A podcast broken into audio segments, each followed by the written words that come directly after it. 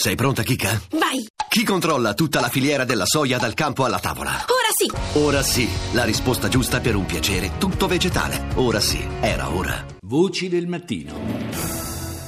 Therefore, effective immediately, I am canceling the last administration's completely one sided deal with Cuba.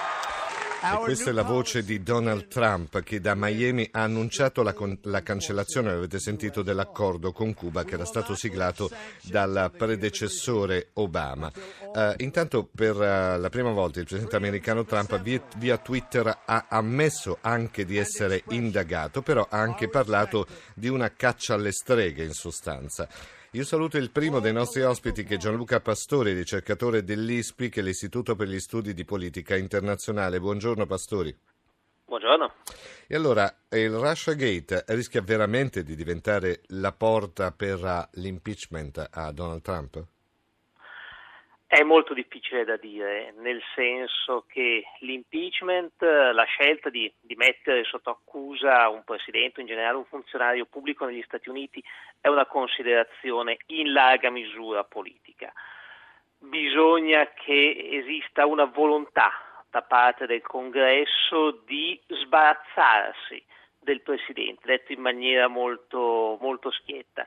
Non è un semplice procedimento legale, mm. anche perché le fattispecie in base al quale il Presidente può essere messo in stato d'accusa sono nella migliore delle ipotesi ambigue.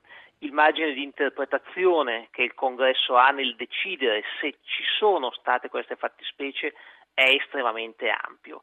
Nel caso del Russia Gate eh, mi sembra che la possibilità di mettere sotto stato d'accusa Trump o di non metterlo siano grosso modo equivalenti.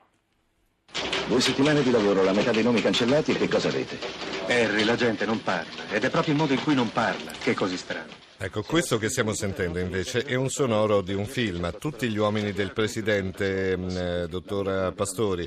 Eh, sa bene, il film racconta di due giovani cronisti del quotidiano Washington Post che scoprirono il collegamento tra la Casa Bianca e il caso Watergate che poi provocò nel 74 le dimissioni del presidente Nixon. In questi giorni molti hanno fatto questo parallelismo tra Nixon e Trump.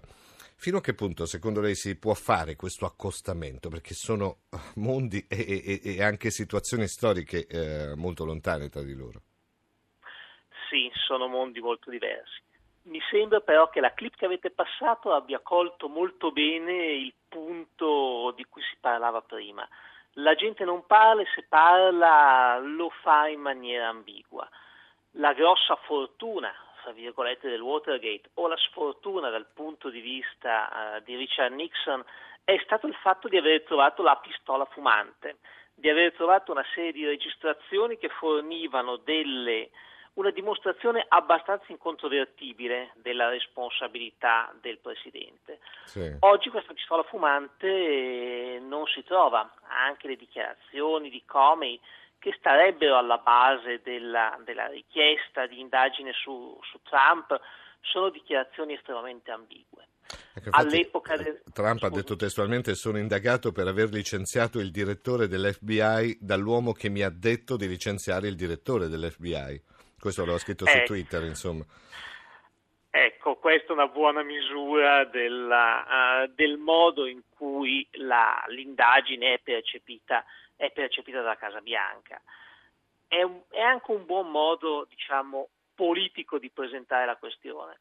Trump, affermando di essere, licenzi- di essere sotto indagine per aver licenziato il direttore dell'FBI, conferma l'idea che quella intorno alla sua figura è, come l'ha chiamata, una caccia alle streghe. Mm. Licenziare il direttore dell'FBI è un potere che il, che il Presidente ha, è un incarico fiduciario, per cui Trump in qualunque momento può dimettere, può licenziare il vertice di qualunque agenzia federale. È un, appunto un sì, aspetto sì, propagandistico sì, molto, Beh, ci sarà da vedere come, come, si, come, evolverà insomma, questa vicenda nei prossimi giorni. Certo è che eh, in questo momento forse storicamente non sono mai stati così spaccati in due gli Stati Uniti, una, da una parte quelli pro-Trump e dall'altra parte contro Trump.